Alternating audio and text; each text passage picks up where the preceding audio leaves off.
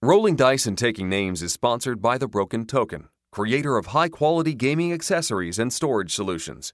Visit them online at thebrokentoken.com.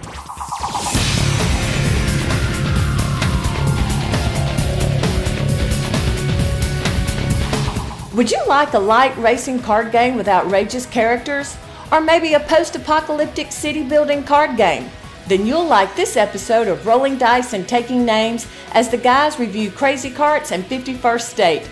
Plus, they bring us another segment of Flying Squirrels. Gentlemen, start your engines. Hello and welcome back to Rolling Dice and Taking Name. This is episode 94, One of the Living. I'm Tony, And this is Marty. and we are a proud member of the Dice Tower Network. Now, Marty, I know you don't know what song this is from, so I'm going to help you. Now, wait a minute, wait a minute. Are, are you questioning my song library that I have in my head as to whether I'm, I might know this song? It just so happens I don't. Oh, I was going to say, yeah, you may know it as soon as you Google it, but that's all right. But no, it, it comes from one of the classic, probably the best Mad Max movies. Well, that's either Mad Max 2 or Mad Max 4 for me. What? You mean it's not Beyond Thunderdome with Tina Turner singing One of the Living? Oh, you are using sarcasm. Just a little bit. it's like I don't even acknowledge Thunderdome anymore. Yeah, that's that was one of the title tracks from um, Thunderdome, One of the Living. And I thought it would be appropriate for this episode because we're going to be talking about a post apocalyptic state in one of our reviews tonight. Could that be oh, mm, 51st State, the master set? Yeah, that's it. The master set, uh, which is actually out on stores shelves right now. So, and we'll be talking about that. And we've got some other great reviews coming up. And of course, we've got the segment with the flying squirrels. I'm excited. The squirrels have been pinned up for a couple episodes. Uh, I don't know why. Maybe because they've been full of good information. If you haven't listened to Rob Daviau's interview, uh, guys, uh, make sure you check that one out. Rob gave us a lot of great information. Yes, he did. Thanks so much for coming on the show, Rob. We got a lot of great feedback from that. Well, he got a lot of great feedback because it really amped up the hype for Seafall. I'm glad we're recording early tonight so we can have the energy level up well because, you know, as a member of the, well, I'm sorry, what member are you of? I'm struggling member of The members only. I used to have one of those jackets in the No, 80s. no, the Silver Hair Club. Yeah, we'll be addre- the Silver Fox. We'll be addressing that later on in the squirrel segment. Oh, that was awesome. Way to go. Oh yeah, that was really funny. Yeah, I have a response to Chris from the Secret Cabal about that uh, little ditty from not Jack and Diane, but Jamie and Chris. the episode they talked about all the cool mini. If you haven't listened to that, they took a good shot at our my co-host across the way here and his ability to do dexterity and the color of his hair. Yeah, that, that's hilarious. Hey, look, I want to talk to you about something. What's that? Today in the mail, we got the latest expansion of Imperial Settlers. Three is the magic number. Wait a minute. Is that like the one that we put in our show notes where we were giving clues and a whole bunch of podcasts? If you could come up with the name and Nasi was going to do something? Yes, that's it. Uh, last year, and that comes from the Schoolhouse Rock song, Three is the Magic Number, which Tony and I are, are very familiar with. And so I've opened up the pack. I have not had a chance to play it, but I thought I would go over some of the rules and, and what this uh, pack adds to it. So Ignacy already teased the whole idea is about collecting sets, right? Yeah. Uh, hold on just one second. Wasn't the name Three's the magic number? Wasn't that the size of the font? I'm just curious. Because because Oh, you caught me off guard with that one. I'm sorry. I'm sorry. That was funny. Okay. Actually, it is as I'm looking at the cards. It's like, dang, the font did not get any larger. Okay, I'm sorry, I'm rambling. So, three is the magic number, is all about collecting different uh, sets of locations, where a set is consists of the color of location that it is. Now, if you've played Imperial Settlers, you know in the bottom left hand corner, there's a color uh, for each location card gray, red, brown, etc. And with this game, there are cards in here that says if you collect of a set of a certain color, you get something. Uh, for example, I'm looking at a common card right here, Tony, that says production, one food, additional one food for each red set in your empire. Well, now that I've explained to you what a set is, you can pretty much figure out what this card does, right? Yeah, if I have a set of red, is that right? Three, yes, three location cards with red, you get an additional food. I get an additional food. So, of course, quick math, if I have nine locations with red, then I'm going to get three food. That's pretty good. Got to use a little math here. Might be stressing me out, but okay, that's pretty easy. Oh, well, uh, if you got nine, you're actually going to get four food because you automatically get one, then one additional for every three. I'm glad we're doing this early, so you're thinking clearly here. Well, the one was a given. I was thinking of the nine locations, and you get three plus the one. You're absolutely right. Maybe that's why I always lose at 51st State. Another example here is features. Now, it seems like features are a big deal in this set. There are a lot of different feature cards. And for example, here's one here City of the Nomads. Each time you complete a new set of black, black, and pink, you can gain either one sword and draw a card or a victory point. With this one, it doesn't necessarily have to be the same color. So in this situation, you're looking for a black, black, and pink set in here. So not all the cards are dealing with three of one color, which I think kind of neat. Now you just can't like on that first card, it was all about getting a bunch of reds. Well, some mm-hmm. of these other ones you can't. You need to mix and match the, match the colors uh, for this to work. Now in this particular one here says each time you complete a set. So the first time you get a black, black, pink, then you're going to get this award. And what you do is you take uh, a card from the top of the common deck and put it face down underneath this feature card to indicate one set is complete. And that's just to remind you, you've done one, but now you're going to need another black, black, and pink location to do this again. So that's how you track how many times you've activated this card, and it's it spells that out in the rules with some really good examples. Okay, that's kind of neat. I mean, to go and use the cards for the the color instead of just you know X number of locations that have this keyword or something like that. That's pretty cool. The pack contains 67 new cards. There's 10 Atlantean, 10 Barbarian, 10 Japanese, 10 Roman, 10 Egyptian, 13 common cards two virtual player faction cards and two attack cards. There's a, a segment back here on, on single player games, uh, which I didn't uh, really look at and see how to play because I've, never played the single player, even though I should. I heard it's a really fun solo game. So all those new cards, so there's there's new common cards plus uh, cards for every faction. And I was reading some of the rules here in in standard play, which you can use in tournaments. You're only supposed to use one set of expansion and build your deck. I wish that we would have some organized play for Imperial settlers around here. I have not seen that anywhere around here. Have you? Uh, no, and uh, I'm kind of surprised by that. Maybe it's something we need to do. Does he offer an organized play kit, or is it just one of those things where we might have to reach out and say, "Hey, we need to support this game a little bit more. I have not seen any organized play kits, but I think a tournament of this would be cool. So basically, you bring in your own faction deck built however you want, and you sit down and play a game. I mean, with other players. So I mean, this is one of the differences that we'll actually be getting into when we review 51st State. Uh, the fact that you can build a faction deck does not exist in 51st State, which is one of the differentiators between these two games. You know, and it's been a while since I've played Imperial Settlers, and from my recollection, I always forget that you can build a deck in there that's kind of unique. I, had forgotten that aspect of the game. Yeah, that's the whole purpose of it. And each card is indicated by how many of uh, that particular type of card, everything you can have in each deck. So there's like deck building rules, and in fact, here it's the same thing for building a faction deck. They give you the rules of of how many of each type of cards you can have in. So it's like uh, an LCG almost. Before you come into a game, you construct your own custom faction deck and come in and play against each other's. I mean, it really does lend itself to good organized play. See, we need to do that. Go make that happen, all right? yeah, I'll get right on that. So, anyway, three is the magic number, should be in stores anytime now. I just happened to pull up uh, some of the online stores, and most of them are saying shipped sometime in May. And this copy I got actually came from the distributor down in uh, Atlanta. So I assume that's the same one that's going to be shipping out to all your online stores and your local gaming stores. So keep an eye out on it. I think it's uh, it's like fourteen or fifteen dollars. I can't I'm I can't remember the MSRP, but it's somewhere like that. It does expand your existing uh, card selection. It does add a new element to the game with the set collection. So if you're playing Imperial Settlers for the price this thing is, I think it's a must-have. Well, that sounds pretty good. I can't wait to give it a try over at your house.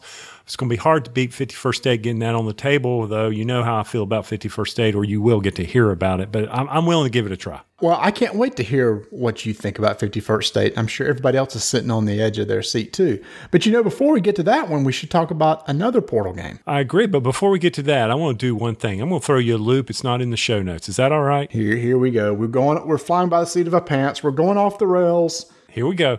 So anyway, I just wanted to give a quick shout out to all of our new members of our Board Game Geek Guild. We've had a bunch of people join lately, and I just was looking through. I love looking through all the um, icons and pictures that people have posted up. Thank you so much for joining the guild. We really do appreciate it. Just to name a few, we've got Lord Catan coming in. We got Dougal 4602. Uh, he's got, he's waving the Canadian flag there on his moniker, Tar Kid. Uh, then we got Eric Grug showing up. Um, we got another Canadian coming in here, AYM 14. I'm not even, I know what that's from, uh, his initials. Buckaroo, another Canadian. Wait, what's going on here, Marty? I think it's a takeover, dude. It's a hostile takeover from the Canadians. It might be. I can't believe it. Oh wait, we got we got Mundane here. Mundane.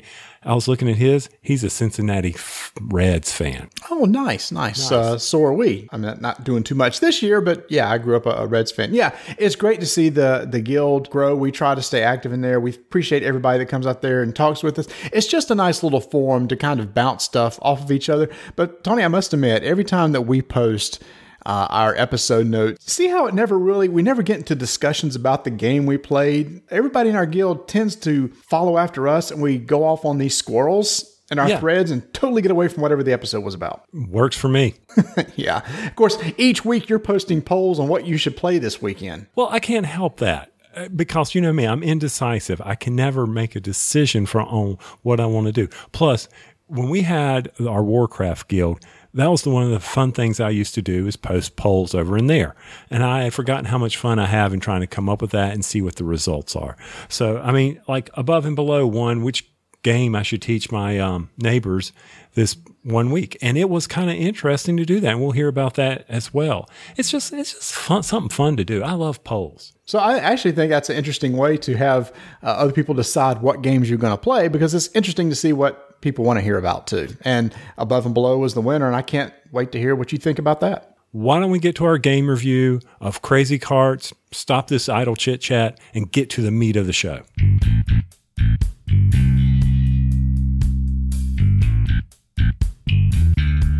The Broken Token just released their latest organizer in the Craftsman series, the Big Damn Crate. This is the box that holds all the expansions for the game Firefly from Gale Force 9 holds all the components, sleeved cards, every expansion's come out there. It's and what it is, it's not just an insert for the existing box. It's a brand new box that you can put everything in. A nice thick wooden shell box with all the organizers inside of it. To get more information, go out to thebrokentoken.com. So the next new game coming out from Portal is Crazy Karts. Ignacy has been talking about this for a while, and it's actually on pre-order right now. Tony and I got a review copy of this game, and we got to play it several times with, with family and friends, and actually International Tabletop Day. And the whole goal of this game is to try to finish first in a race. It's a novel idea, isn't it, Marty? You're trying to end first in a race. And don't forget when we played over at CMON, when we were there, we had everybody sitting around. We all played it there as well, which was an interesting adventure for both of us. Yeah, but almost is like a drag race because it's not yeah. a circular track. The board pieces are basically made up of these hex squares, and your cart goes in one of those squares, and you're trying to get from one end of the track to the other. Exactly. Now, one of the things about this game that I know everybody is is aware of. Now, if you want to go check it out on Watch It Played for a detailed how to play, highly recommend that. I think Rodney did a decent job. What do you think? Yeah, he, he did a very good job as usual. So, yeah, if you want a really detailed explanation of how the game is set up and how it works in each action, go check that out. But from a high level, the, the really cool thing is is that you're playing as teams. So this game can support for anywhere from three to eight players. There's two people on a team, and if there's an odd number of people, then there's a variant uh, where the person can play as what they call the lone wolf. But anyway, that's how it supports an, an odd number of players. But the cool thing, Tony, is is we're both selecting our actions that we're going to resolve during our turn, but there's a screen in front of in front of each of our boards, and we can't see what the other person's doing. What that screen is, I've got certain actions that Marty can't see. He and I are trying to drive our cart. He's he's the front seat, I'm the back seat driver back here, and he's got his actions on his player board. I've got my actions on the player board. But when we reveal our player boards, and based on where we've played our cards to initiate those actions you know, some may be benefits, some may be not so good for the team. And that's really the, the gist of the game where you get ready to go, you play your action cards, and you resolve them. Now, one thing that we screwed up a couple of times, and I want to caution everybody on this is in big yellow words above the actions in the rule book, there's this blurb. Now, luckily, it's not in the setup. It's not a footnote anywhere, but it's somewhere in the rules where I wouldn't. Hey, guess what? That's a brilliant place to put it. But you and I completely missed it, didn't we? Oh, not only did we miss it, But so but, but but, but others. King Let's let's be fair. and Tom Vasel. But I won't name names. but yeah, so what it is on that very first action selection is well, number one, everybody has a, a deck of six cards. There's four different factions in the game. You're playing as different factions, and each of these cards has a certain number of uh, steering wheels on them, uh, ranging from one, uh, two, or three. And you stack a certain number of cards on an action, and you apply those the total number of wheels to that particular action. Like the first one is, and like Tony explained, it's the initiative. Whoever puts the most number of steering wheels on the initiative will actually get to go first. And this is where we kind of screwed up. Yeah, we didn't read the statement that says, then in initiative order, each team resolves all of their actions in the following order. Some people might have took that to say, okay, uh, that team is initiative first, so they're going to resolve their number two. Everybody else resolves their number two order, then number three, then number four. No, the whole team does their player boards, which is one through 10 actions on that board. So the whole team gets to do that. And that's kind of an important step, Marty, that the, the team goes and does that because it can change things up as, as we talk about the other order, other actions. Like, um, you know, there's four factions in their games. There's dwarves, there's mummies, there's elves, and then of course there's the one that always escapes me. Oh my hell. goblins? The goblins, yes. They have special actions. That's one of the things they can do. There's power up where these discs give you special things, which I call like the Mario Mario Super Mario mushrooms and that kind of stuff. Right, right. They're like the special abilities, and then you have like customizations which can randomly given be given out at the beginning of the game to each team that they can activate on their turn. Now, the cool thing, Tony, is probably the next several actions. Right, uh, there's a, uh person that's responsible for tracking the acceleration or the speed of the cart, and it can go from anywhere from zero to seven. So you start at a dead stop. The first action is is you actually can brake. You take the number of steering wheels that you've played on that particular action and you slow it down that amount. But actually, we won't be doing that the first turn. We need to speed up. So you take the number of steering wheels or total up the number of steering wheels on the cards played on that one and you move your speed up that amount. And that's how many spaces you're going to go on your turn. Right. Now, what's important about this is on that speed up or speed icons there, that determines how many cards you're going to get to draw in the next round when you have to do play again. After all the everybody's done their entire turns or their their numbers, then that will dictate how many cards. So if I'm thinking we need to get more cards and I'm the odd numbered guy and I break us down, Marty could very well speed us up and completely negate what I tried to do. But you resolve that. And next is a crucial part. You stop the game and you do movement. Your car moves. Now, this is something that people kind of like, well, can I turn? Nope, not yet. You got to move. So if you speed up too far and there's an obstacle in your way, bam, and, and that's literally it. There's like three things you could do. You can run into a wall, which is the edge of the board, basically. You can run into another cart or actually run into an obstacle where these random obstacles are placed on the board.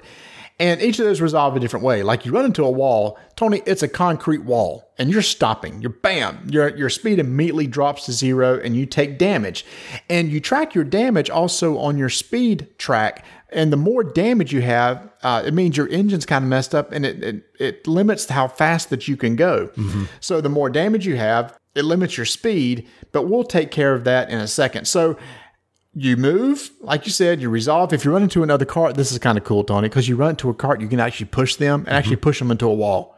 So there can there can only be one cart per space. You run to a space uh, space where there's another cart, they're moving on. That's right. You, you ain't racing if you ain't rubbing or something like that from NASCAR. you know, she was running good until number three hit the Sack Creek concrete wall over there. That's so funny you said that because as I said concrete, I thought of that Sack Creek concrete wall because everything has a sponsor. That's right. So so if you if you if you ain't rubbing, you ain't racing. So here we go, baby. so so we've hit another cart. Now, Marty, you got every time we played this game, you had to explain to me how turns work. But it's really thematic to me. The next step is you got to turn. As long as the number of wheels you played equals or exceeds your speed, is that right? Equals or exceeds? Correct. Then you're mm-hmm. able to turn your car whichever way you want to go. Right. And it's in a hex, so you can only go and turn like 60 degrees. Back when somebody increased your speed, well, you may not be able to turn.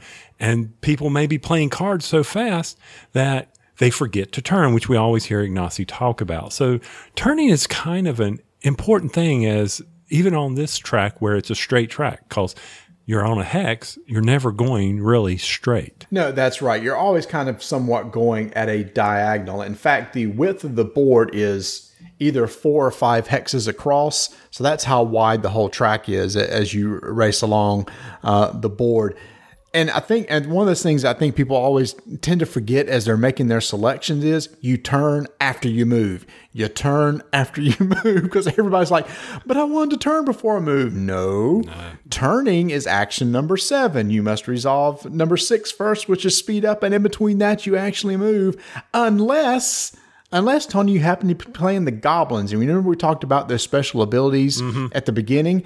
If I activated my goblin ability uh, on one of the earlier actions, I can actually turn before I move, which is why I really like the goblins. Right, and now and I've heard people say that that makes no sense to me. Why does my why do the number of cards or the number of wheels have to be greater than my speed? Uh, you got to think about this. You know, it's harder to turn a car the faster you're going. And if you turn it too hard, you're going to flip it or you're going to spin it out or something like that. So thematically, that kind of works. So after you turn, we move on to the next thing. And by the way, when Tony, you said earlier that you were the odd guy, that's not necessarily your your weird. What you mean by that is by each player is responsible for either their odd or even actions. So one person has one, three, five, seven, nine. The other person has two, four, six, and eight. And 10. Don't forget 10. And 10, which is a very important one. But number seven was turn. Number eight is actually you get to shoot. So what you do is you count up the number of wheels that were played on the shoot action, and you can shoot that many spaces away from you. And if you're able to target and hit another car, they draw a card off the damage pile and it does something to them. But it could be just like, oh, you missed. So sometimes you do damage to somebody and sometimes you just totally miss altogether. But it's the way to affect other players on the game. That's pretty important because this is not a race that you're playing by yourself. You're on the cart with others. You want to bump and grind and you want to shoot them. Yes, you do, because you can't let someone run away from you, which happened in one of our games. The people just went bam, gangbusters, did a lot of damage, fixed it up, and they were gone. So you're absolutely right. You've got to be able to shoot them, bring them back to you. Now, we mentioned the power ups, the blue turtle shells, the Mario super speed up things. Well, that's charging. When you you can have a charge meter think of it like this you're sitting there and you're feeding nitrous to your system. You're trying to get it to pump up so you can activate it. Well the way you do that is through step number nine which is charging the number of wheels lets you move up the charging meter there or on the side of your player board and you're charging the, the system so that you can collect one of those tokens that has the magic number three ignacy font on it that, yeah, that's right. The the meter goes from zero to ten, and once you cross the ten spot, you get to randomly pick up one of those tower power tokens that we talked about in an earlier action, where you can activate it and use it. And to activate them, they have a different cost of of wheels. So if you want to activate one, you pay whatever the cost is. On one of the earlier actions, you can actually use it. But every time you you get to ten and wrap around, you get to pick up one of those new discs. So you constantly want to put cards on that particular power up action because Tony, those power up discs are pretty powerful. Yeah, they are. So you've charged it up, but you've taken some damage. Number 10 lets you repair it. So the number of wheels you play, hey, you're, you've repaired the car. That's it, people. Those are all the actions, one through 10. I know we went over it quickly, but really, you know, from the standpoint, it's really a simple type of I go, he goes, I go, he goes. And you got to get those cards down because keep in mind that when the first team that puts all their cards down, they look at one another and they start counting five, four, three, two, one. If we didn't mention this at the beginning, they do. And that forces all the other teams, they've got to frantically put their cards down. Now, be, don't be a jerk and go five, four, three, two, one. That's not how we do it. You just count down or have a little small timer. And I think that is, you know, one of the unique things about this. Now, this game reminds me of, and I'm going to ask Marty a question here. Once again, I'm killing him on this unpreparedness. Squirrel. Wacky Races. Never played it. The cartoon. Oh, I'm sorry. When you said it's like right, the cartoon. You mean with oh, what was it? Three? Is it three different teams? I thought it was. Well, you had the the the the monster team. Then you had Muttley. Yeah, I thought Muttley was the monster team. No, Muttley and his um the guy that had the big stovetop hat. Oh yeah, yeah, yeah, yeah, yeah. Okay. And then you had um Penelope, and then you had the the guy who reminds me of Speed Racer and then you had the Red Baron, and then you had the um, the Granny, the Mugs, the Granny and all of her sons, the little short people, and the That's right. Yeah, yeah, yeah. And most of them were Hanna Barbera cartoons, right? Right, and then or you- cartoon characters. Yep. and then you had the hillbillies, and then you had the cavemen, and then you had the guy and his beaver, and he had the logs with the with the wheels that were buzz saws, and which I never understood as a kid why he didn't just go straight into the ground. Yeah. Yes. Wacky Races is, is a good cartoon implementation of this game because it's really something like that. Yeah, it is. And everybody's like, I have no idea what you're talking about. were the old man shows, these were the comics that we watched growing up. the cartoons. The cartoons. We we uh, that was one of my favorite cartoons. I love that, and I never understood. I always pulled for Muttley, but he never won. well, no, he was the bad guy. He's the one that laughed like this, like, Yeah, he's the one that did that. That's exactly right. Yeah, okay. So, what do you think of this? What are your pros about this game? The pros about this game is one thing I like that the fact that it supports up to eight ga- uh, eight players. How many games out there will support up to eight players? And it's not like necessarily each is individual person since it's a team. It's really just uh, four teams, and and it's it's the the wackiness of not being able to see what your opponent, not your opponent, what your teammate is picking is the crazy part of the game, and the timing also because once you get yours done, like you said, somebody starts. Uh, uh, counting down from five, and people are frantically trying to get their cards in play. Because if you don't, those cards go in your discard pile. So there is some strategy to it as you're looking at the board. It's like, now, is Tony going to turn? Uh, and if not, do I need to break in case he doesn't turn? You know, that sort of deal. You're, trying to work together. You know, do you want to allocate points to your power up? Do you want to allocate points to trying to shoot somebody and trying to hurt them? We didn't mention how the obstacles work. They're on the board. They do various things. They can slow you down, spin you out, do sort of certain, certain things on the board. Once you run into them, you it's a little uh, a piece that just lies on the board. You resolve it and it comes off the board, and then the obstacle's off for good. So the first part is actually the qualifying race where you're playing with three of the racing tiles. Then after the qualifying, for the final race, you're going to add a fourth board and you're going to set up the obstacle again, obstacles again. You're going to go at it again. After the qualifying, you had the final race where you add one additional board. So it's a little bit longer this time. You reset all the obstacles and you go again. But the nice thing is, the first place finisher in the qualifier gets their first choice of all the upgrades that are available because there's going to be upgrades available that you can apply to your cart to make it even better and more unique than the other races that are already out there. And then you can use that for the next race. And then the winner of the final race is the winner of the game. For me, the pros of this game is the franticness. I enjoy that. I like the fact that I'm doing some actions and then Marty's doing actions, and yet we don't know what those actions are going to do to each other. That's fun to me, the chaos in it. And that's how this game needs to be played, in my opinion. You need to have the chaos. You don't, uh, one of our big mistakes was as we introduce this game to people, we say, well, we're not going to count. I think counting is key to this, and I think it's an essential part. And I do like it as part of this game. It's fun. I like the power ups. I like how it seems, even though the, you know, people may say, well, the theme doesn't, I'm like, yeah, it does. You got to think about this.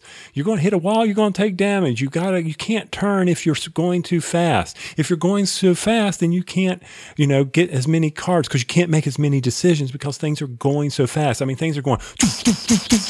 Have you ever gone to NASCAR? That's what it sounds like, Marty. He goes, just saying.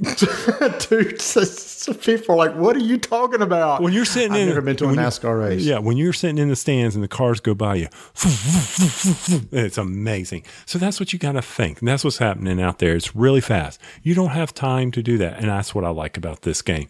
Now, for me, uh, some of the cons, it seemed to last a little too long, but I think the fault of that goes back on me for not enforcing the countdown. Everybody's like, oh, oh, hold on, I can't play my cards in time. Well, get over it. That's how the game is.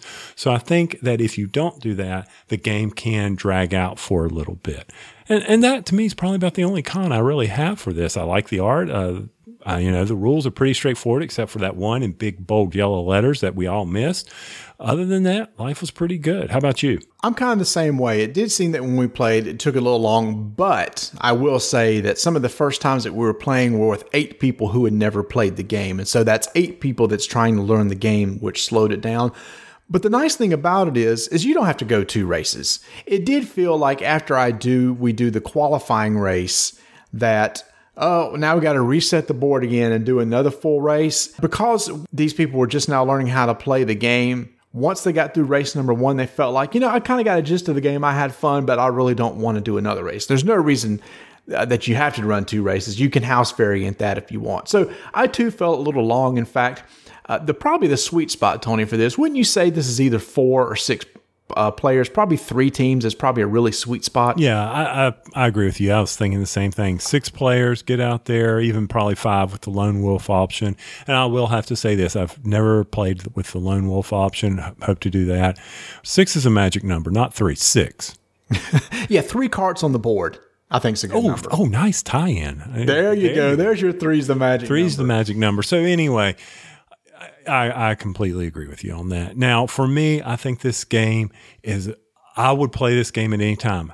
However, with my play group, because of the take that nature and the fast play, they're not going to want me to pull it out. They're not, let's face facts. My wife is not going to like the fact that I may be lobbing bombs at her and shooting her and causing damage. She loves racing, but I think this will be one of those things that she's like, oh man, oh, you're picking on me well, that's part of the game. And I'm trying to win. I'm going to hit everybody on the board, but yeah, you happen to be close enough for me to do it. So I think that's probably one of the only things keeping me from putting this game in my collection. If anybody came up and said, Hey, you want to play crazy Karts? Yes, I will play cl- crazy Karts anytime. Yeah, and I was kind of like wanting to gauge my answer by what you said because I'm kind of in the same boat. I don't know that this game will get played a lot. I don't know if it's one of those that my family and friends will say, hey, let's go play this one. But there are very few games where if somebody says, we have eight people, what can we play? And this now is an option to pull that off the shelf. So, Tony, if you would have said, you know what, I'm going to keep it on the shelf, my answer would have been, well, I probably don't need to because between the two of us, we'd probably play it together, right?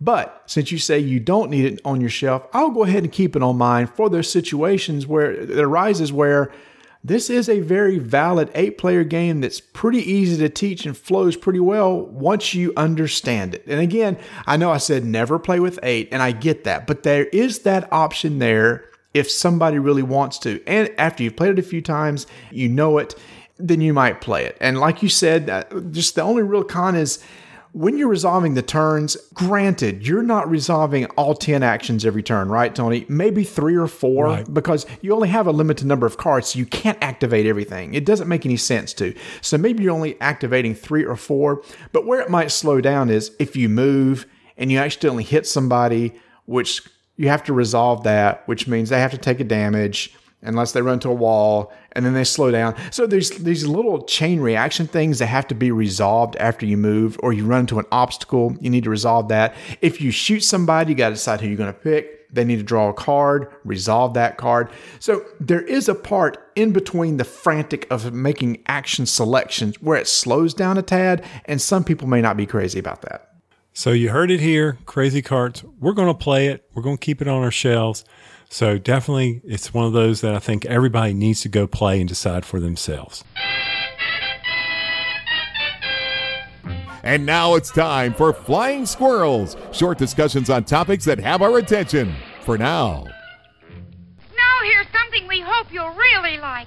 Hey, and welcome back after that fine review of Crazy Karts. We're going to go jump right into our flying squirrel. Fine review? Okay, yeah, sure. Uh, yeah, whatever. We're going to go right straight to the flying squirrel. So, Marty, are you ready to get started? Yeah, how does this work again? It's real simple. You got two minutes to spout off something that's caught your eye. So, are you ready? I am ready to begin. Go. This is something that really caught my eye this week. There is a rumor, a potential le- leaked picture from FFG of a new LCG that's going to be coming out maybe at Gen Con the Arkham Horror LCG. This game is going to be, well, kind of like what it sounds, Arkham Horror themed, except it's going to be a co op game. Now, I love my Arkham Horror themed games. I really enjoy co op games and I really enjoy LCGs. Tony, I love the Lord of the Rings. We don't get to play enough. I, I wish we could play more. We need keep talking about we need to find ways to, to play more. So the the the rumor is there's going to be an Arkham Horror LCG coming out. Now, I thought, well, how is this going to be different than uh, the current Lord of the Rings, which is what it's going to be compared to? From what you could tell in the blurb, it sounds like you're only going to be controlling one person. You're going to be controlling an investigator. Now, with Lord of the Rings, you're controlling three heroes, and you can add allies to go out and fight and do questing and everything. So it would be interesting if you can only tr- control one person and build decks around that person. So I'm, I'm really curious to see how this is going to go. Like I stated in an email to you, I need another game, just like a, a, card game, like I need a hole in the head. We haven't played Lord of the Rings. Why do you want me to go out and invest in another one just because it's Arkham? Yeah. I don't know. Do you not like Arkham themed games? I like them okay. I mean, for me, I just don't know if I need another LCG. I want to get Lord of the Rings played. I tell you what, when we finish Grey Havens and get through all the other expansions, I'm there for you. Yeah, no, I, I, totally get that. But the nice thing about a co op LCG is there's not that need to feel like you have to buy every card, right? Right. I mean, it, it's just you just buy what you want because it's not playing competitively. But anyway, again, it's just a rumor. I kind of hope it's true. I like to see what they do with the game. That's Arkham Horror LCG, maybe. I asked the guild. I said, Guild, we just finished up Pandemic Legacy. What game should I teach my wife and neighbors this time? And you guys responded with emphatic amount of above and below. You guys said you need to teach them this game. And you are absolutely right. You couldn't have been more right if you tried. Now, the only thing you were not right in is the fact that it took me a while to teach this game. And I'm going to hold y'all responsible for this. That was a three hour event for me. oh my gosh, dude. How's, how long is it supposed to be? I'm sure it's an hour. Isn't every game one hour? Twilight Imperium's not. Oh, that's true. So anyway, above and below, they loved it. They thought it was a great game. Now I'll admit, in the while we were playing, there was some strawberry shortcake served, so that was an additional 45 minutes. And you know, I went over the rules, and we went and ate some strawberry shortcake, and then we came back, and I had to go back over the rules. And but other than that, I only messed up a few things. But other than that, they really enjoyed it, and they said you need to make sure we play this again. Now, I know, Marty, it wasn't one of your top games. I enjoyed the worker placement. I had a few things uh, that bothered me about it. First off, I thought it was way too short from the standpoint I got my engine going. You just said it was three hours long. Okay. There were only seven rounds that stretched over three hours. Okay. Okay. All right. So yeah. So that to me was a problem that I was like, I got my engine going. Um, I didn't win. That's normal whenever I teach a game. Okay. It's normal all the time. But e- either way, I enjoyed the game. I enjoyed doing the stories. I did a little ad libbing of the stories. Um, so it was fun. It was a fun event and I can't wait to get to the table again. I played it for the first time at BGG Con. It just didn't blow me away. The whole reading of the stories thing just doesn't do anything for me. It's like I feel like I'm supposed to be playing a Euro, but then I'm off reading stories it's okay. I probably need to try it again, but it just didn't float my boat. One of the hottest games that was just recently announced that kind of came out of nowhere is Warhammer Quest Silver Tower. This is a what people think is like a, a reboot of the original Warhammer Quest game from Games Workshop. And from what I understand is while it has the name Warhammer Quest, they did tweak it and change it some, so it's not exactly like the original, but people are going gaga over this game. Uh, Tony, I believe you actually said that you were a game store where you, you saw them in stock. Yeah, they were late. They had just gotten their shipment and they had opened it up and they had like five of them sitting there on the counter. And I'm like, wait a minute. I think I know what that is. Now, had I paid attention and walked over to the price, I would have slowly backed away from it. It's 150 bucks MSRP. So it's not a cheap game. And here's the thing. Again, a lot of people I know are just crazy excited, can't wait to play it. And Tony, the hype's just not there for me. And I'm trying to think why. And there's like several reasons that came to mind. I never played Warhammer Quest the original. Did you? No, I have not. So I don't have that nostalgia there. So it's not like, oh, I remember the time playing that. I really want to play it again. So that's not there. You probably know the Warhammer lore better than I do. I don't. So I really don't have any huge attachment to that world. So that was like, okay, well again, I can I can pass. It's a dungeon crawl game, which I love. I love my dungeon crawl games, but there are a lot of dungeon crawl games out there right now. And I'm sitting there looking, okay, it's 150 bucks. But there's many hours of putting those miniatures together. They're all on sprues. It's not like I can just open the box and start playing it. It's a hobby in itself to get those things together, which which is fine. A lot of people enjoy that. But for me, I, I don't know. I think there's probably other dungeon diving games I might rather get into and get on the table uh, more quickly. It's just it just didn't do anything for me. And you're right. I I know it from I know some of it because I enjoyed playing the RPG and I've read all the Felix and Gotrek books. But you know, eh, I'm with you. Okay, that's great. But you know what? I would rather save up that money because on June 7th at 3 p.m. Eastern Time, Cool Mini or Not is reaching their hand in my back pocket and taking my wallet out again as they launch the Kickstarter for Massive Darkness. Yes, we saw this beautiful game sitting on the tables down at CMON Expo. We heard all the hype. I can't wait to see the videos.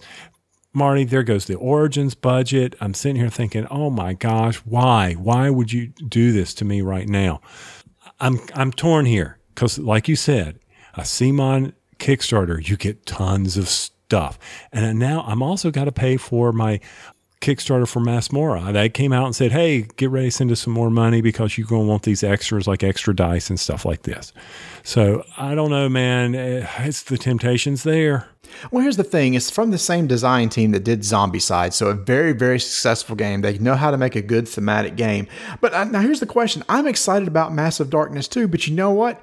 It's kind of a pricey dungeon diving game with miniatures. But why am I more excited about this than I am Warhammer Quest? Uh, probably because you know nothing about Warhammer Quest and you know that CMON's going to give you a bunch of stuff if you back it.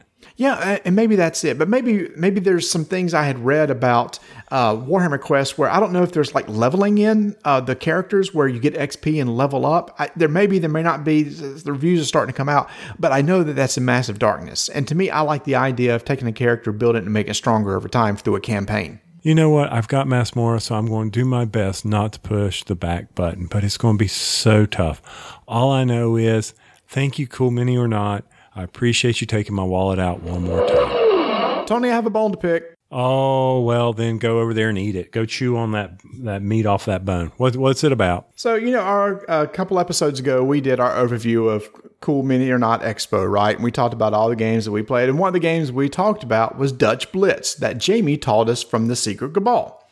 And it was a fun game or whatever. I mean, I I think you were more enthralled with it than I was because you actually went and bought a copy, didn't you? Well, I did, and the reason why I was more enthralled, my my wife likes playing this game called Nerts, which is similar to Dutch Blitz. I like Dutch Blitz over that, and to keep her happy, she's like, "Oh, I won't play this. I, I hate that game."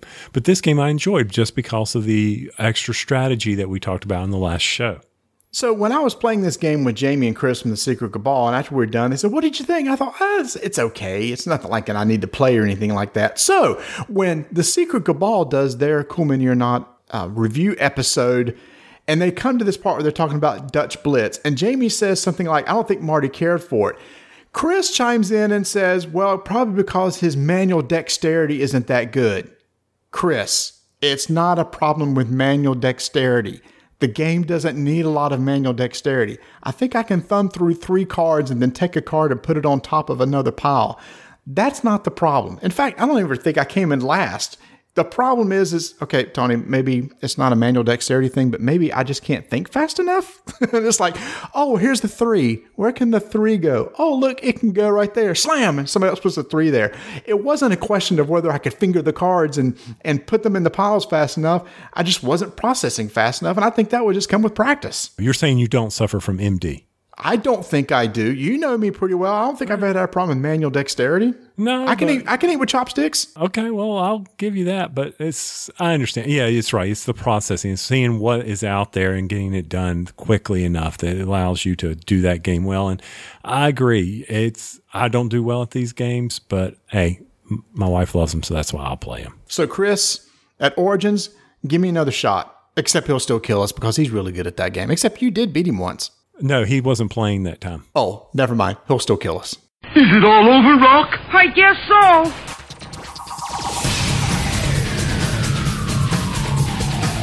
It's a Portal themed episode. We get that. It's just that we kind of had all these Portal games at once to talk about. He's been releasing a lot of stuff recently.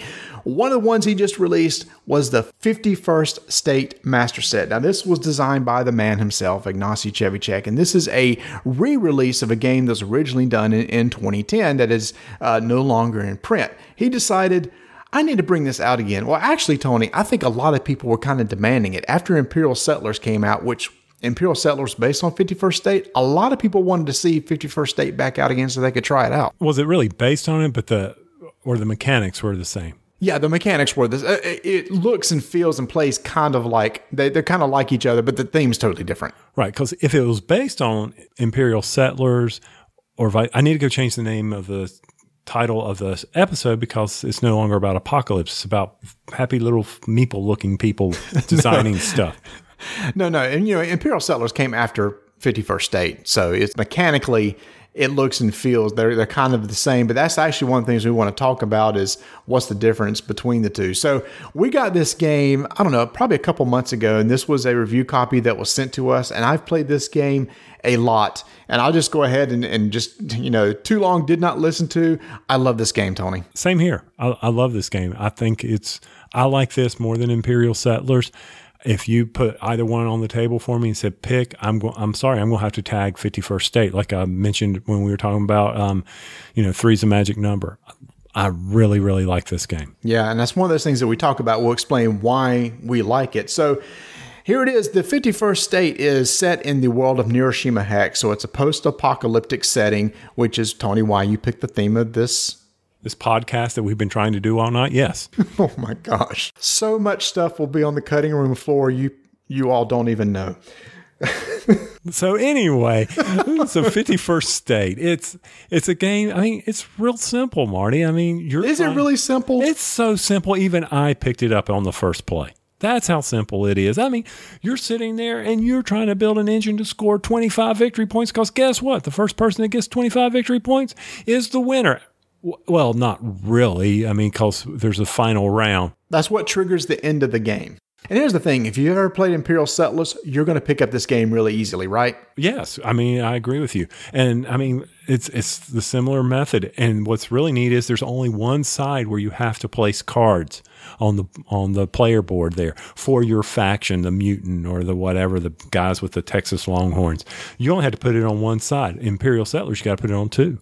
So Well, the reason why is because uh, in Imperial Settlers, there's two different types of cards, which is one of the difference. In Imperial Settlers, you have faction cards and common cards. In 51st State, there's only common cards, so there's nothing specific to your faction. Granted, everybody has a specific faction board, and what changes is is like what you get on your production phase at the at the beginning may change a little bit between factions, but other than that, everything else plays the same because you're pulling from the same pool of cards. you're doing a draft. You're drafting cards. One of my favorite mechanics of all. I mean, in the game setup, after everybody's picked their faction, then you go into, hey, let's do a draft of cards, and it's a serpentine draft. You you put out the number of cards, and the players look and say, hey, this is the card I want. But first, you of course deal them six cards, and they pick the four they like the most. Right, Marty? Boy, you really got that backwards, did you? Secondly, Yeah, you do this, but first you do this. But they know Yes. that. Yeah, yeah. You get your deal yeah, you six deal cards, and then you you deal everybody six cards. They keep four, and then, like you said, you you take the uh, uh, number of uh, players plus one put that number of cards on the table, and like you say, do a serpentine draft. Everybody picks a card, and then the last player gets to the, they reset, and the last person gets to get the first pick the next turn back around, and it's time to play the game. go to that production phase. Production phase is pretty simple. You look at your cards that produce stuff, put it on your board.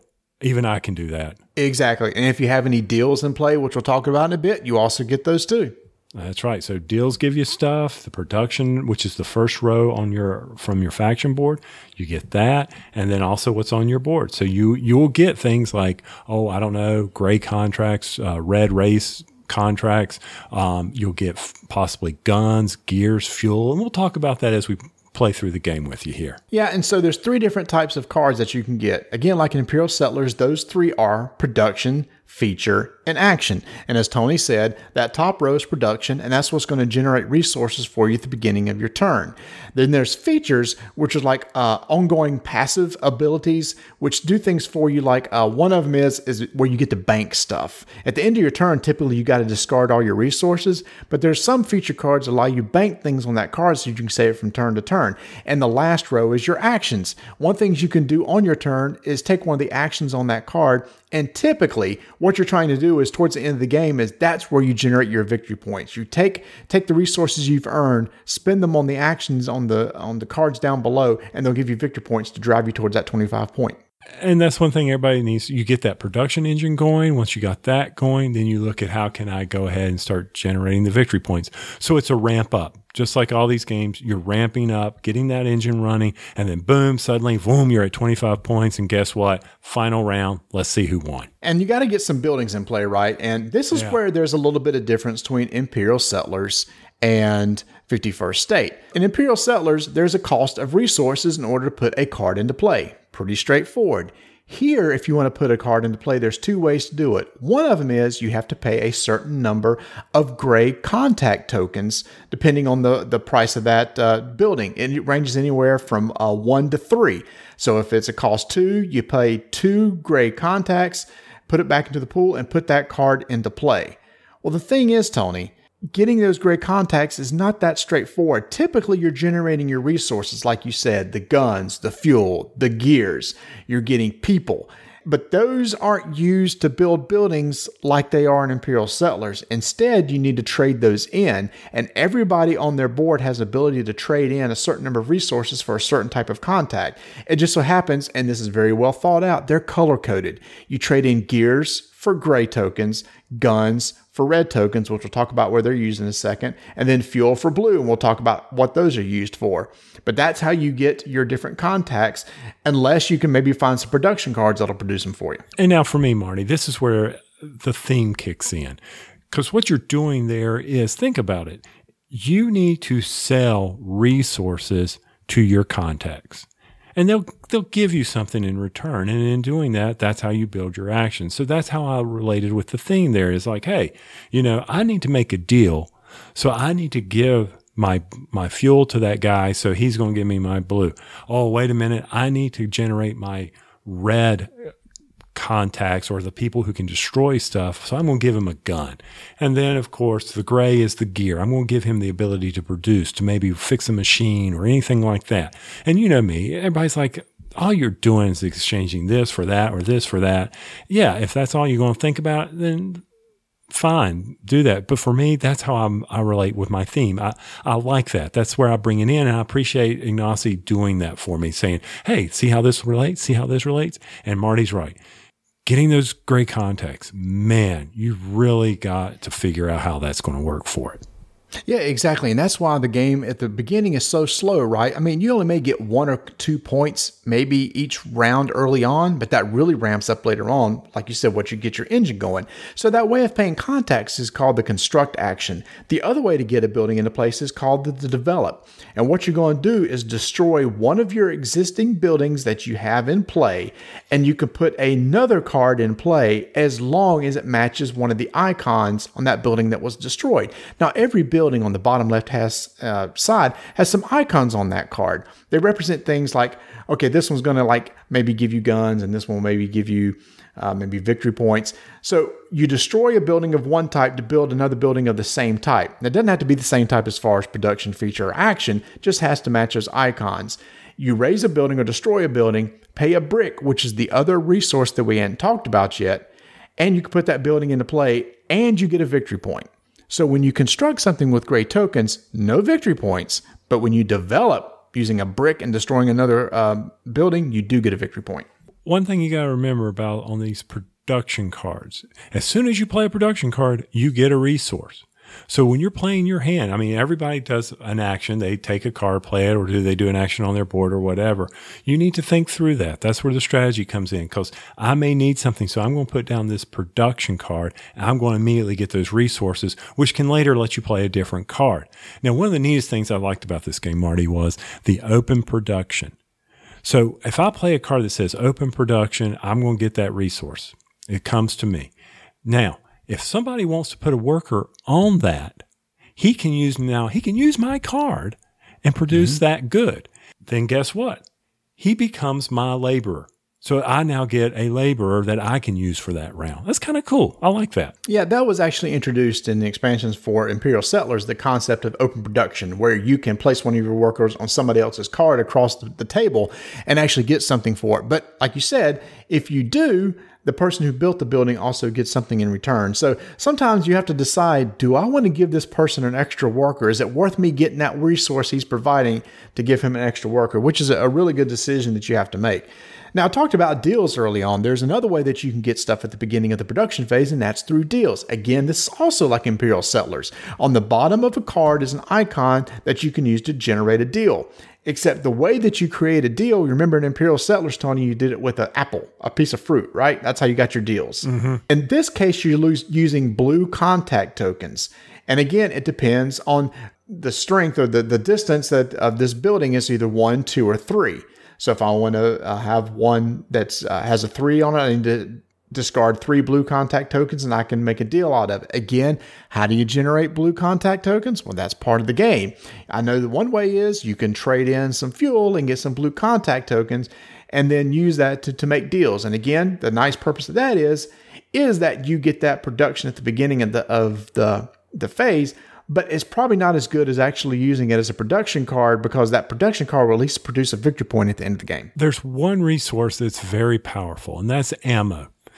Ammo can always be substituted one for one for resources, fuel, iron gun, or brick. It's the wild card. So if you find that production that gives you ammo, wow, you are in good shape because it can become one of those things that you may need later. So that's one of those powerful productions, Marty. I, I like that wild card s- situation there. So now we talked about two color tokens. Let's talk about the third, which is the red, which is for razing. Again, if you've played Imperial Settlers, you know how you can raze a card from your hand and get uh, whatever it generates, uh, the raze resources that you get. Same thing here.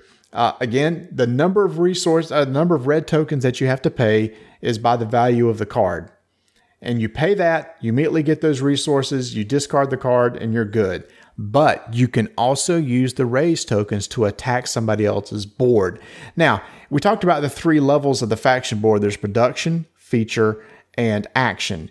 Each of those has a certain amount of defense three, four, and five. So, if, Tony, if I want to destroy one of your action cards, I'm going to have to pay five tokens in order to pull that off. If I do that, I destroy your card, I get whatever the raze value is for that card. You have to flip it over to show that it's not active anymore, but at least you get whatever the resource is for the deal for that card. You said you needed five, but I've got this special thing that I'm going to do before you get there because I know this is not a friendly universe that we live in. And I know you're going to come over there and try to attack me. So I may put a shield on that card. So certain cards give you the ability to generate a shield, and that shield you can then put on there and it raises the amount it takes for your opponent to destroy it. So instead of five, now you got to do six. Ha, stop that. That's right. And that's something that's not actually an action. Just anytime on your turn, you can put that shield on a card and then it'll be, you'll be picking it up at the end of the round in case you want to move it to uh, some other location uh, when it generates again the next turn. Now, remember, I talked about how it's hard to get those contacts. There's actually two other ways to get contacts, especially the red and blue, is there's these two piles of cards on the table called contact cards. One will give you some red contacts. One will give you blue contacts at beginning of re- each round. The top card is shown on each of those decks. You can pay two workers, take that card into your hand, and during your turn, you can play that card and you'll get some of those contacts that you can use for either making deals or razing. Right. That's pretty much it, isn't it? We've done. And the very last thing is we actually talked about earlier is you one of your actions is to take the action on one of the action cards. Right. And the only other thing left is pass. That's it. You're done. Did you mention the two cards that are laying out there that you can pay two workers for? The the connection cards? Like 20 seconds ago. Oh, I thought you did, but you know, I was zoned out. I was Wow, dude. I'll- wow. I'll I see. mean, I just said it. Oh, my bad. Okay, I trust that you See, would he say- doesn't listen to me. You see what I have to deal with? He doesn't listen to me. And we hadn't gotten to the point of, hey, Marty, do you want to play a game Saturday night? And all of a sudden, he's making plans with his neighbors. That's beside the point. I didn't mention Saturday night. But anyway, so everybody passes. Guess what? It's clean up, clean off your boards, go back to the top of the stack, draft again. Plain and simple. That's it. And then once somebody gets to 25 points, you finish the current round. And when, after that's over, then you count up the total number of buildings that you have in play. Each one of those are worth a victory point. The person with the most victory points wins. Did you mention that victory points for face up locations, but not face down locations? I did not, but that's that's true. If a if a building has been razed and it's flipped over, you don't get any victory points for that. Yeah, that stinks. And see, it's also an interesting decision you have to make, Tony, because if you develop uh, something, it may cost you. Uh, you do get a victory point for it, but you are destroying another building that would have given you a victory point. So it's kind of give and take. You're destroying one building that might have been useful to you to get another one into play. But I have found in playing this game that the whole purpose of developing, where you raze one and play a brick, is the fact that you can uh, something that cost that would have cost three gray tokens. That's when you want to do it because getting three gray tokens is pretty tough. Now we didn't did also mention didn't mention that there's also the bulldozer token, and with the bulldozer token, if you get that, remember I talked about you had to match icons on what you destroyed once you built. The bulldozer eliminates that rule. You can just destroy any building you want and build anything you want. Kind of thematic there. Bulldozer comes in, levels it. Artwork on these cards, very interesting, very disturbing at some point, like kids standing there with gas masks, but that's okay. This is post apocalyptic. This is Thunderdome. This is where you're at. I love the artwork. I love the artwork. It's totally different than Imperial Settlers, which definitely has more of a a not, campy, but more cartoony feel, more lighthearted, and this is more serious and dark. In fact, that's one of the things that everybody says when they play this game. They love the theme, they love the art, they're just really drawn to it. So pros, theme. We love we love the theme of the game. I love the speed of play of this game. Let me put it to you like this. There are no cons for me in this game. It- everything's a pro. Just just how the resources are generated, how the cards are. Oh wait, let me take that back. I do need my reading glasses. But any other than that, I'm good with this game. I know boys get off the font thing. I'm sorry, it's just funny. It's it's just that age thing coming in and and it is. It's it's kind of like, wait a minute, is that wait, what kind of token is that? Let me hold on. Let me figure this one out. So, but other than that, it's I love this game. Yeah, and here's the the beauty of it is you actually get two expansions in this game. This is the master set. He redid a couple of the expansions, and you can incorporate those. There's a couple of variants included in the game where you can change the game up uh, with some additional locations. You can. There's a solo variant in the in the game, so there's multiple ways to play. There's ways I hadn't even explored uh, with this game yet in order to take advantage of it and see all that it can do. Tony, I'm with you. I I really don't have a lot of cons. Uh, if if it's anything, it's one of those things. The game is over faster than what you think it's going to be. It plays totally different in Imperial Settlers in that point because in Imperial Settlers you go five rounds, and at the end of the fifth round, who has the most points wins. Here it's a race to 25. And when somebody gets to 15, 16, 17, and then you look at their action cards and you realize, oh man, they might could generate seven or eight points next round. And it's like I'm not even where I need to be. It's it's a frantic race to the end. And I think, and now every time we've played now, you can't be nice. And I think that's been my problem. I've tried to not be the, the guy who goes out and hurts everybody. Uh, I think if next time I'm playing, that's one of the strategies. I am going to go out and I'm going to destroy some people's buildings. Well, I think you have to, but there's a cost to it. So those action cards which generate the points cost five red contact tokens in order to get rid of that thing, which is hard to generate. I think it's one of those that you better really target some, like if there's some really sweet combo that it anchors on one card, yes, it totally makes sense, but don't willy nilly it because it's too hard to generate those contacts. I agree with you. The, the red. That's why you go after their production buildings because if you do that, then you kill their resources. They they can't then use and turn around on actions. So you've got to really look at that. How you you hit their supply lines, man. You win wars by going after the supply lines. Correct. I know him. Yeah. Uh huh. Yeah, no, no, you're right. But see, it's also, well, I don't know. I, I think it's one of those things that when I first heard about the game, it's like, it's all about attacking. It's all about attacking. And I see the reasoning behind it. It's just hard to generate those red contacts. And maybe I just haven't played enough to have an engine that really creates those things. We did forget to mention one other type of contact. And if you get lucky and have a production that produces one of the multicolor contact tokens, it can be it can be used for any of the color tokens, gray, red, or blue, which is really nice too. So it's like the all-encompassing ammo, except for contacts. Right. And don't get me wrong, Marty. I'm not saying that, you know, that's the strategy you can always do because it really does come down to your card draw. It does. Okay. Maybe that's a con because I think who was it when we played at uh, Cool Mini or Not? Somebody really got messed up because none of the first four cards that they had in their first six drawn or nothing they drafted were production cards. Was it you or it was somebody? And they came out way behind because early on they just had no production. I don't know. It, it was one of those things that you know it's a fleeting memory. I either way, I lost. I lost terribly, but I had a blast. I enjoyed playing that. I liked seeing all the various strategies. So for me, it didn't really matter win or lose. I enjoyed this game. 51st State and Imperial Settlers. Is there a place on your shelf for both? Um, seeing how I have yet to pick up Imperial Settlers, I would say no. I would put 51st State on there before Imperial, Imperial Settlers just because for me, speed of play is the key. This does seem to play faster. For me, I would tend to keep both. And the reason why is like we talked about earlier with the three is the magic number expansion, there is the idea that you could competitively play. You could build your own deck. There's the customization behind the deck. That does not exist in 51st State. So if you're one of those types of people that would like to, before the game, tweak your deck and modify it and come in there with a, a unique faction that nobody else uh, might be playing and, and play against their deck, then Imperial Settlers is the way to go because that you not have that in the first state because 51st state because everybody has the common draw pool. But Tony, like you, if you set them both on the table right now, and maybe because 51st state is so new, I'll point at 51st state every time from theme to speed of play.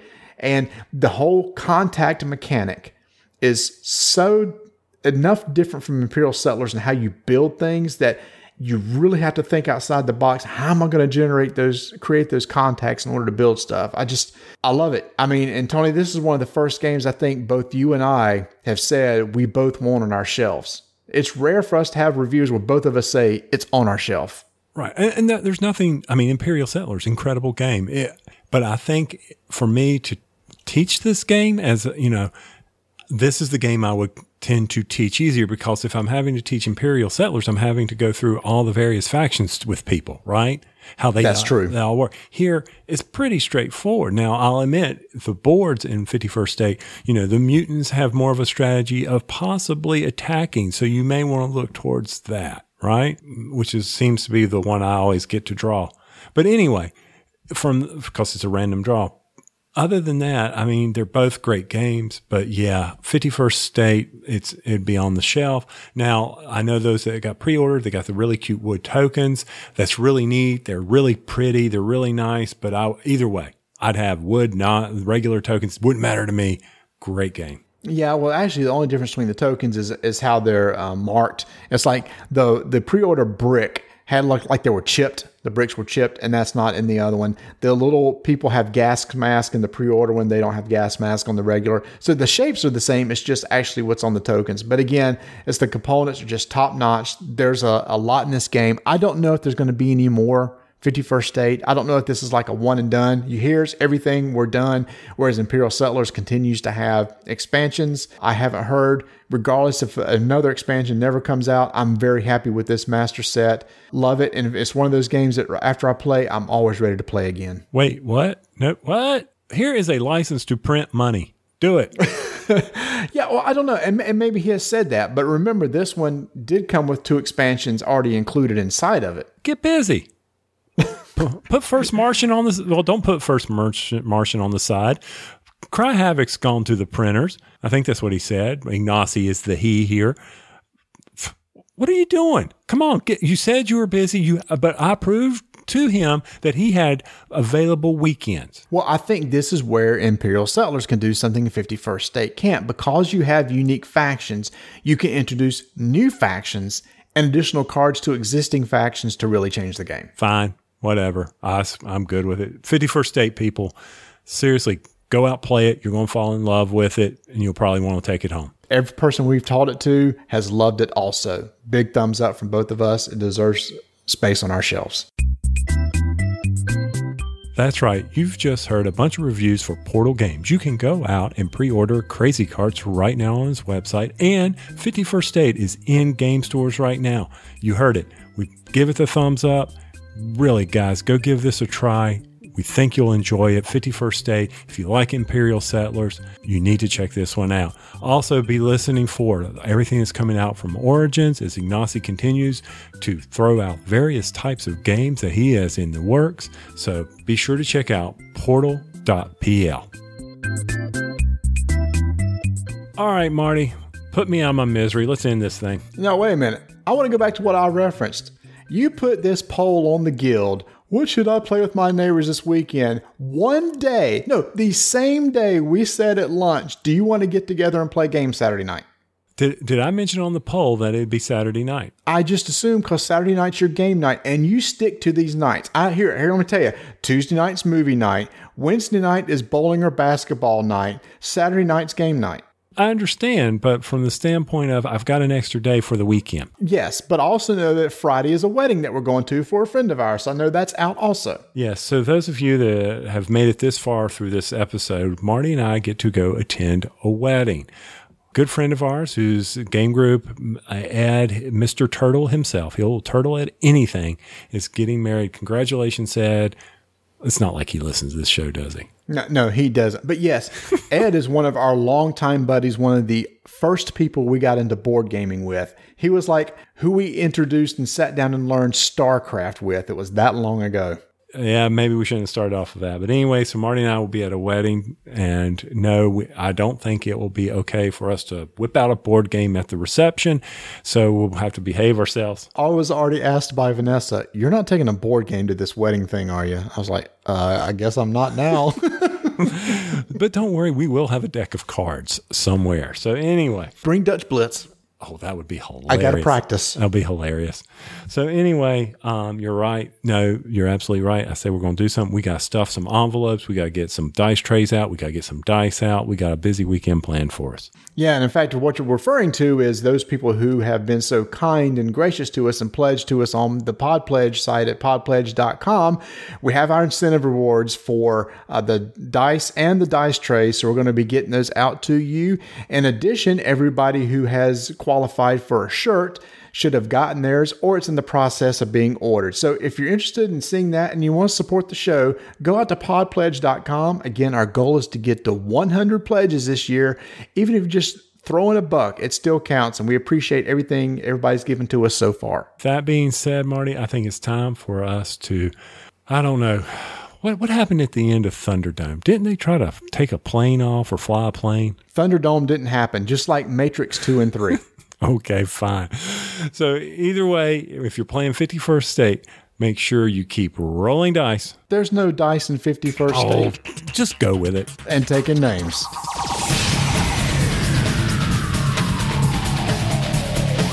Thanks for listening, everyone. You can find us on Twitter at Dyson Names. You can like our Facebook group. You can join our guild. We would love some positive iTunes reviews, so if you wouldn't mind, take time and go give us a review on iTunes. Y'all come back now, you hear?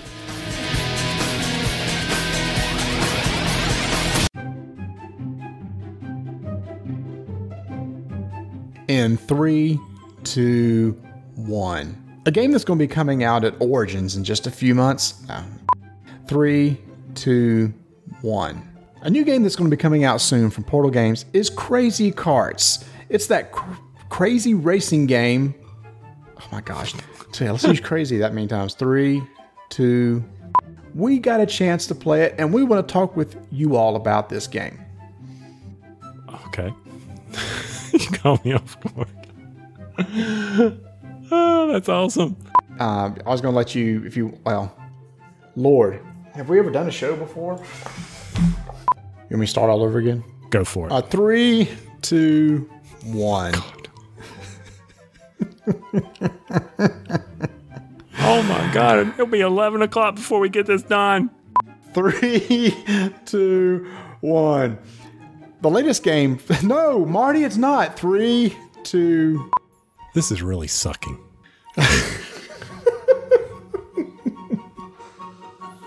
I'm sorry.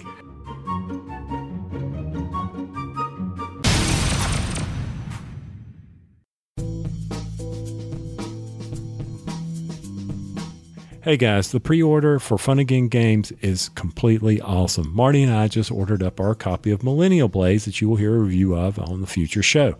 With that and our membership on the Fun Again site, we were able to save 40% off that game.